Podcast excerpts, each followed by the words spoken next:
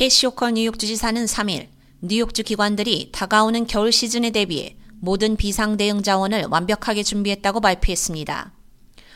호컬 주지사는 또한 뉴욕 시민들에게 각 가정이 극한 날씨에 대비할 수 있도록 2023-2024년도 겨울 시즌 동안 실시간으로 날씨와 비상 경보를 받을 수 있는 뉴욕 경보 NY Alert에 가입하도록 권장했습니다.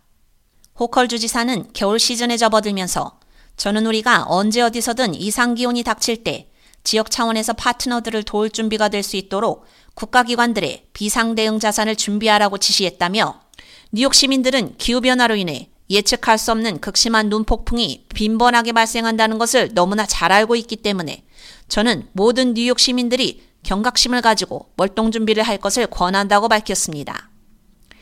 뉴욕주 시민준비단 CPC 프로그램을 통해 비상 대비 과정을 수강하는 것 또한 그 대비책이 될 수 있습니다. 이 과정에서 뉴욕 시민들은 대비에 대한 모든 위험 접근 방식을 배우고 생명을 위협하는 상황에서 활용할 수 있는 기술, 가족 비상 계획을 개발하는 방법 등에 대한 정보 및 비상용품 비축의 중요성을 배울 수 있습니다. 2014년 이후 37만 명 이상의 뉴욕 시민들이 직접 CPC 과정에 등록했습니다. 11월과 12월에 주 전역에서 40개 이상의 프로그램이 마련되어 있습니다. 겨울철에는 필요한 경우가 아니면 가급적 운전을 자제하고 만약 여행을 해야 하는 경우라면 자동차에 담요, 삽, 손전 등과 여분의 배터리 및 따뜻한 옷, 타이어 체인 세트, 배터리 부스터 케이블, 빠른 에너지 식품, 그리고 조난 깃발로 사용할 밝은 색깔의 천과 같은 생존 장비 등을 챙길 것을 당부했습니다.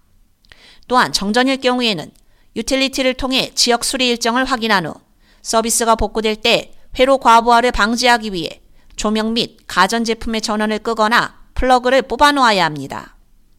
전원이 복구되었을 때를 알기 위해 조명 하나는 켜둔 채로 놔두는 것이 좋습니다.